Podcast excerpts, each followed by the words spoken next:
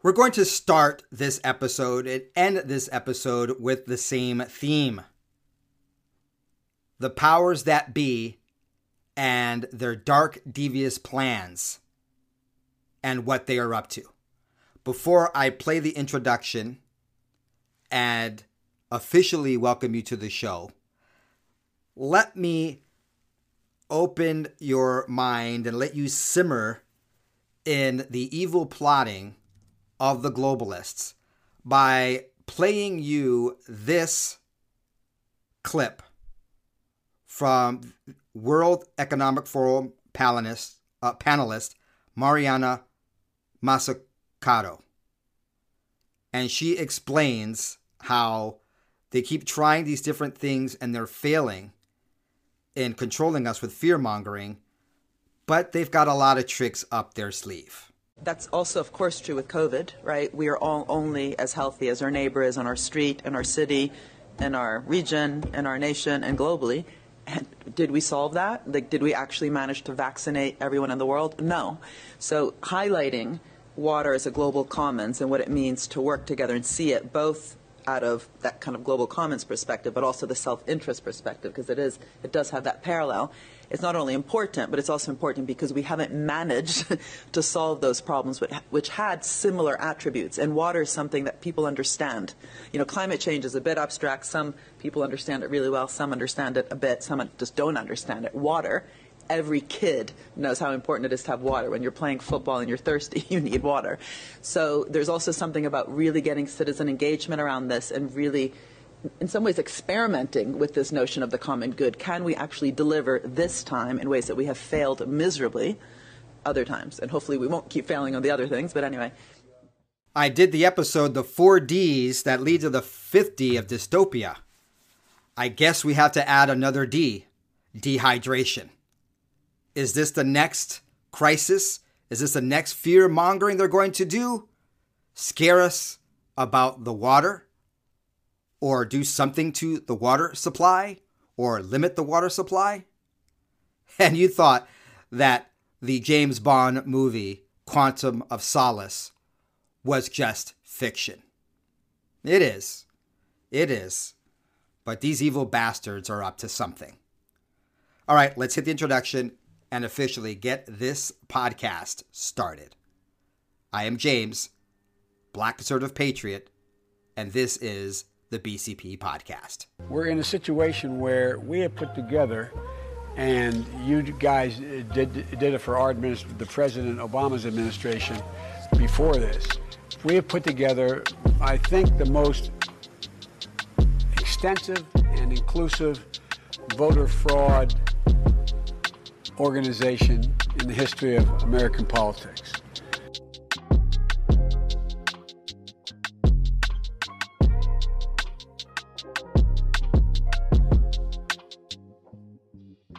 Welcome to the BCP podcast. I want to show you this tweet that is a replay of a TikTok. Conservatives, does this video of black women with guns offend you? Now, for those of you watching this, you can see that these women obviously like the uh, the color purple and her variations. It probably is some kind of purple violet group, uh, but it's a it's a bunch of black women holding up signs that say things like gun rights are women's rights.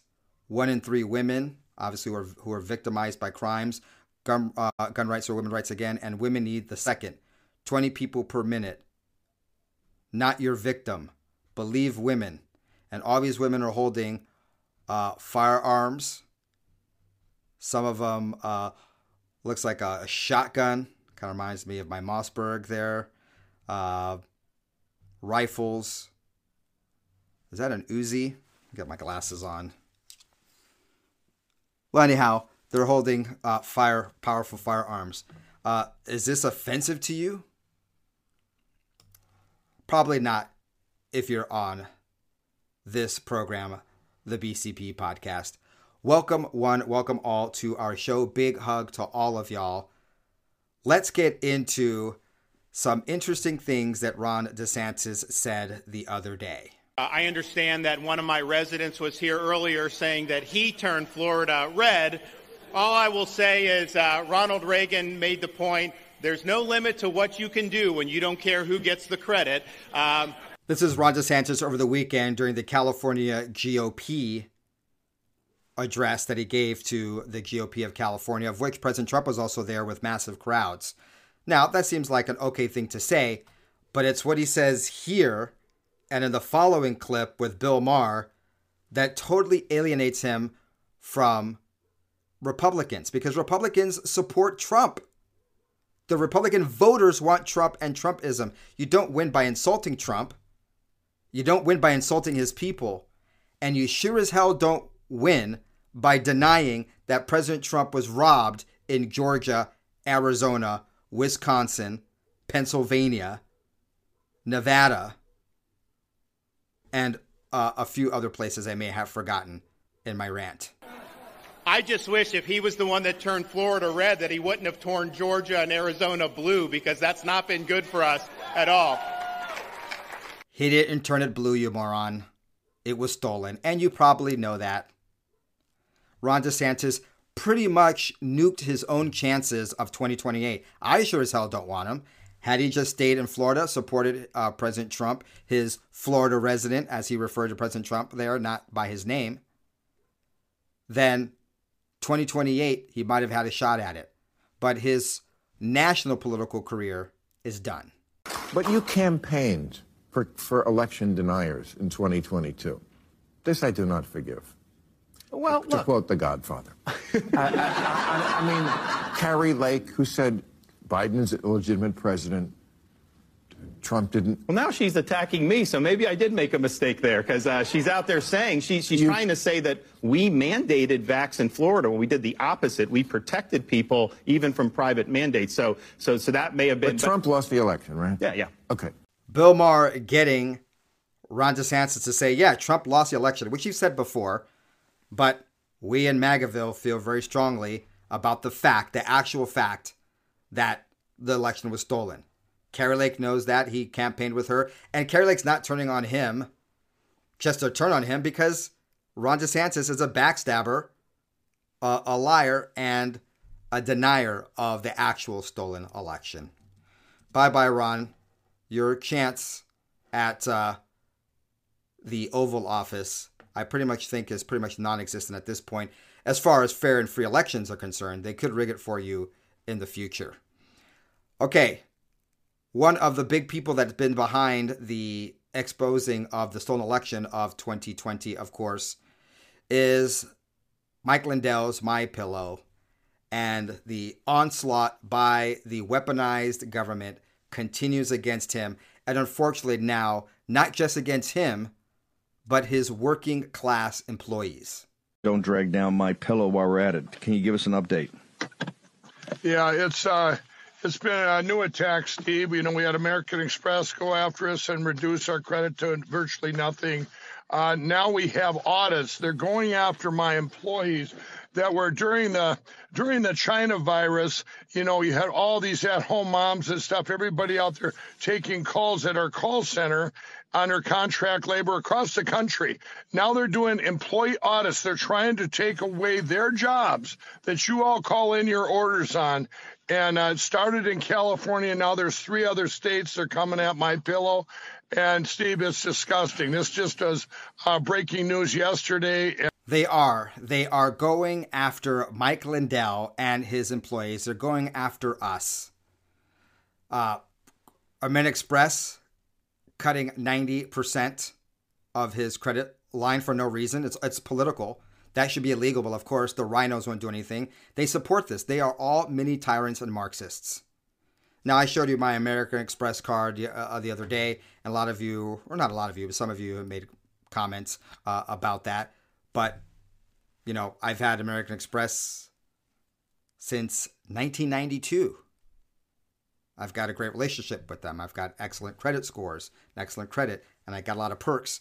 And that's been associated with my businesses for, I guess, decades now. But yeah, yeah, it's a, it's it's it's tough not to do business with the same tyrants. It's just they own the backbone and the system.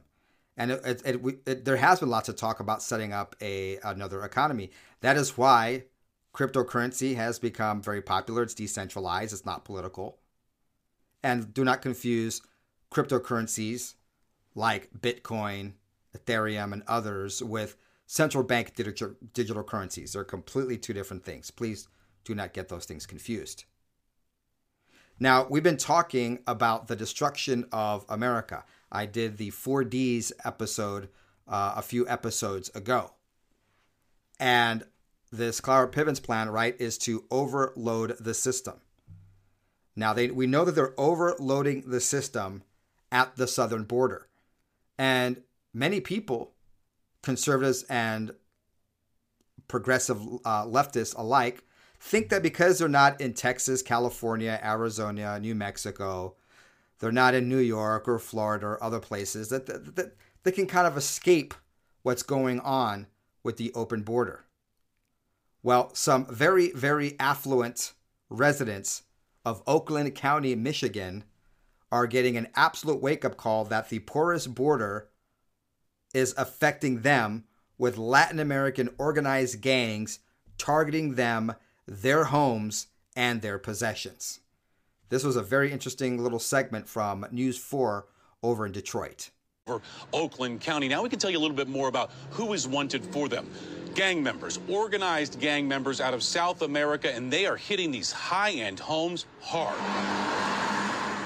In our area, they are targeting jewelry, precious metals, high end items such as purses, um, electronics, uh, currency, high end watches, and if there's a safe that's not attached or they can either break into unseen or carry, they'll do that. Organized crime at its most effective, taking advantage of the U.S. southern border.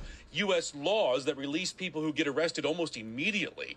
Now setting up shop and taking advantage of high end homes in Oakland County. Gangs from South America sending people into those high end homes and stealing a staggering amount of cash, jewelry, you name it. But how do they get here? They typically, we have seen, entered the country one of two ways either illegally across our incredibly porous southern border, which I'll talk about at the end, um, or they're using the visa waiver program, the VWP program, which is authorized by the State Department. This is all being done by design by the illegitimate presidency of Joseph Robinette Biden Jr. Okay. Oh, by the way, talking about horrific crimes. Oh, this one is just, oh, this one's just absolutely horrible. A serial shoplifter with a violent record set a store clerk on fire says he's in incredible pain, Brian and yeah. Andrea. And this store clerk says that he's used to dealing with shoplifters on a weekly basis, but nothing like this has ever happened. He also said that the shoplifter didn't say a word during their entire confrontation.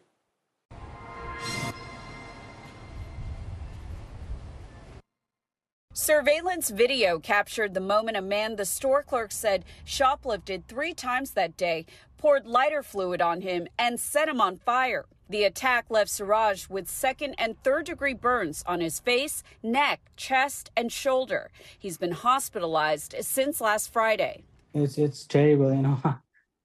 you know, I'm I'm still in a trauma right now. You know, the pain is like it's like seven, eight, you know, out of ten and when when we clean the wound it's like it's it's over 10 Siraj, who declined to share his last name, said he's worked as a clerk at Appian Food and Liquor in El Sobrante for about five years. It should come as no surprise that El Sobrante is in the Bay Area of California. This poor guy. But, you know, we've got to let homeless and violent criminals out on the streets to continue their reign of terror because that's all part of their plan to overwhelm the system. On this day, he said his coworker alerted him to the repeat shoplifter who stole lighter fluid each time. Siraj tried to stop him while his coworker grabbed a bat. He just, you know, splashed those lighter fluid on my face. And I, I was so scared at that moment. And I don't I don't I don't know like what to do and just come to stop him and I don't know I don't remember he just lit the fire on me you know. The Contra Costa County Sheriff's Office said deputies arrested the suspect, 38-year-old Kendall Burton, a homeless person in El Sobrante. He's facing charges including assault with a deadly weapon, battery, arson, and robbery. He's being held without bail. Bail. That's such a racist idea. okay. All right, let's go let's go back to uh, immigration. Let's go back to immigration. This is a very very very interesting uh, article from the Daily Mail. This is uh, this is uh, mind-boggling. Check this out. On board the Biden Express, Daily Mail joins with African migrants at the daily sold-out flight from Istanbul, Turkey, to Bogota, Colombia. That's fueling the surge at America's southern border. Now, remember, we're told that these are poor migrants looking for a better opportunity. But that sure is a long and expensive flight to take. Daily Mail secured seats on the now infamous flight TK 800 traveling from Istanbul to Bogota. This flight has gained notoriety as a channel for African migrants aiming to reach the United States, capitalizing on Joe Biden's open border. Everyday flight TK 800 is sold out, serving as a major conduit for thousands of African migrants making their way to America's southern border. By the way, let's not forget these African migrants have to you know, traverse the African continent to even get to Turkey. After landing in Bogota, the illegal immigrants continue their journey to Nicaragua, a country with lax immigration policies. Nicaragua really checks the movement of these illegal aliens, making the country an ideal location for those aiming to enter the U.S. This absence of oversight creates a perilous situation. Now, I lived in Nicaragua. I lived in Nicaragua for uh, a few years, and they sure as hell had uh, uh, visa and uh, requirements when I was there. Uh, interestingly enough, uh, I was going to live in El Salvador for a couple years, and that didn't happen because of strict visa, uh, strict visa requirements they had in the 90s for people of black African descent. Isn't that interesting? The Daily Mail reports this is the Biden Express, the first leg of major new smuggling route across the Atlantic that ultimately allows migrants to flood into and in many cases remain in the United States. Greedy people, smugglers, are snapping up seats only to sell them on to desperate migrants at hugely inflated prices. Daily.mail.com Daily, managed to buy two tickets to fly early on Wednesday morning and follow some 150 young Africans who will try to sneak in the United States. Now, obviously, this is not a racist thing. I love black people. You may have noticed I am one of them. And I am black American, but I have a lot of friends that are actual African Americans from Africa, from Ghana and Nigeria mostly. And it's so funny that um, that this is a race issue. This is a America law and order issue. But but but I uh, I'm getting ahead of myself. Most seats on the plane flying from the city where Europe meets Asia to the third largest city in South America were filled with passengers from the African continent. We are told the next available seat on this daily route is for October 20th, but that has almost certainly been snapped up by now. And you can see the photos. It's, it, it's full of African people coming across. Okay, nothing wrong with people traveling across. But here's the crazy thing they're paying as much as $12,000 for this journey. How, look, this is America, arguably the richest country in the world. How many average working Americans have $12,000 per head to make a migratory trip? Yet, these people apparently have $12,000 each to come to America illegally. There's something just strange about that. The news outlet had the opportunity to speak to one of the passengers on the flight, hailing from Sierra Leone, and asked how he managed to fund a ticket that remains out of reach for many hardworking Americans. The passenger, however, opted not to comment on the matter. It's worth noting that the average yearly income in Sierra Leone, a country in West Africa, hovers just below $10,000. So it was over a year of the average annual uh, income of a Sierra Leonean that he paid to get over here. The Daily Mail reported that passengers from uh, Kazakhstan and Uzbekistan, two ex Soviet dictatorships, were also on these flights. The lack of stringent checks and, and the involvement of people smugglers raised concerns about who else might be exploiting this route to enter the United States. Oh, I don't know, maybe terrorists. Oh, no, that can't possibly be. Mayorkas says that they have the border controlled and we know where the terrorists are. Adding fuel to the fire, so called travel agents based in Africa are offering all inclusive packages on platforms like TikTok, further promoting this dangerous journey. These packages often include transit visas and onward travel from Colombia. And the question is who the hell is funding all of this? George Soros? Others? What are your thoughts? Put it down below. Now, let me uh, let me show this to you. This is Tucker Carlson, absolutely giving credence and validity and support to my 4Ds episode a few days ago. It's 2024. These people are desperate. They will do anything in the coming year to disrupt our way of life. It's not going to be about Biden versus Trump. It's about absolutely taking control over us through, you know, by winning the election and disrupting everything by any means necessary. So they've done everything they can by legal means, which are in fact extra legal means, if we're being totally honest, completely third world stuff, to take the opponent out of the race, and they're still losing. So I mean, I don't know what's going to happen. This is not going to be a race between Joe Biden and Donald Trump. I would bet my beloved fishing camp in Maine that that is not going to happen. That's not going to happen. So, what will happen? Well, I don't know. One of like 400 distinct other possibilities? I mean, I just can't even, you know, pick one. We did before on the 4Ds episode uh, destruction of the economy, disease X or whatever next pan planned scamdemic they have going on, and of course, you know the the collapse bankrupting us, and then World War Three. Take your pick, or something else that we're not aware of. We don't know, or a combination of all three, or two of the three, or whatever else they have planned, along with World War, financial collapse, and disease. But the point is, this is this will be forced. These issues will be forced soon, like in a year. And the road from here to November of 2024 is going to be filled with developments nobody in this room could foresee. I can promise you that. So it's about to get very serious, uh, uh for sure.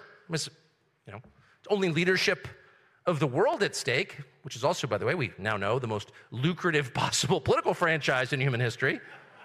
So everything's at stake. What wouldn't they do? What haven't they done? What might they do next? Let your imagination run wild. So the question, the only one that you can answer is how will you prepare yourself for that? It's as if Tucker Carlson and I were on the same wavelength when I did the 4Ds episode. I didn't see this until after I did that episode, as I was going through the news and looking for other information uh, to, to see if I was going to do a follow up to that 4D episode. And in a way, this kind of is.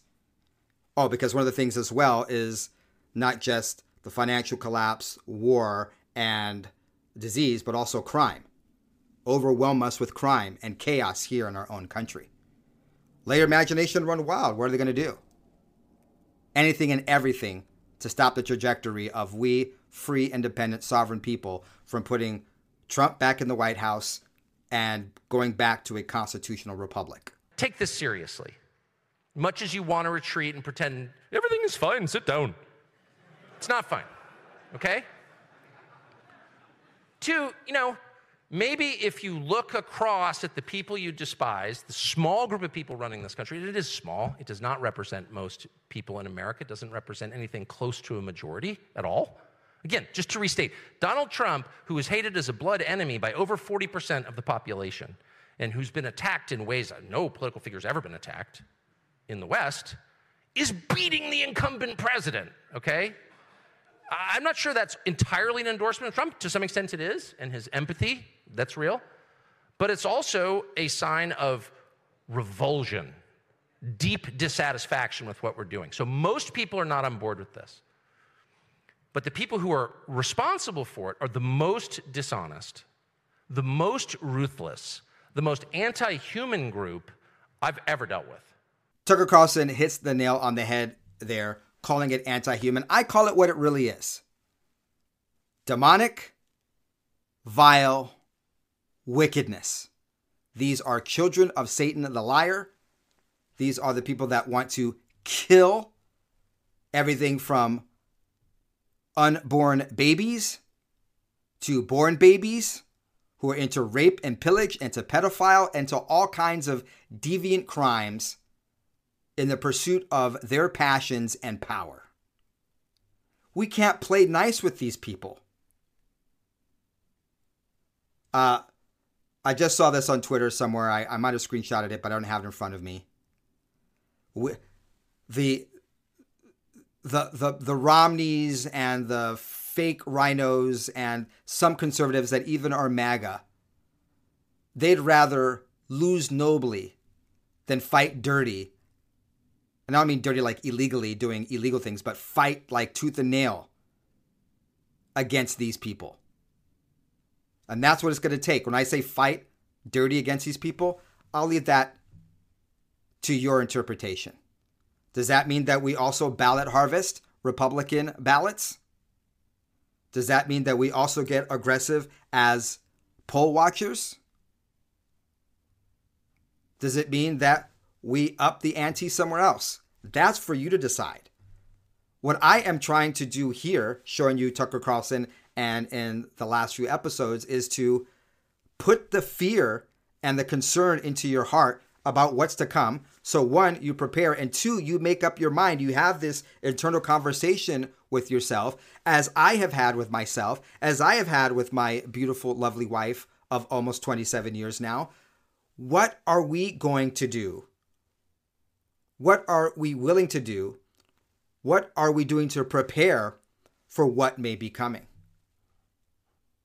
Only you can answer that for you and your immediate family and community. It's so dark. They're doing things that can't even, on an academic level, conceivably help the United States or the population that lives here. Letting in 7 million people from the poorest countries in the world illegally and then immediately putting them all on public benefits? I mean, that right there will destroy the country. And they did that on purpose. Tucker says, on purpose, I say by design. I do think this is a spiritual battle. There's no political explanation for it whatsoever. Oh, you sneaky Tucker preaching to us Ephesians 6:12 For we wrestle not against flesh and blood but against principalities against powers against the rulers of the darkness of this world against spiritual wickedness in high places Who am I to add more to the apostle Paul so we'll leave it there for today.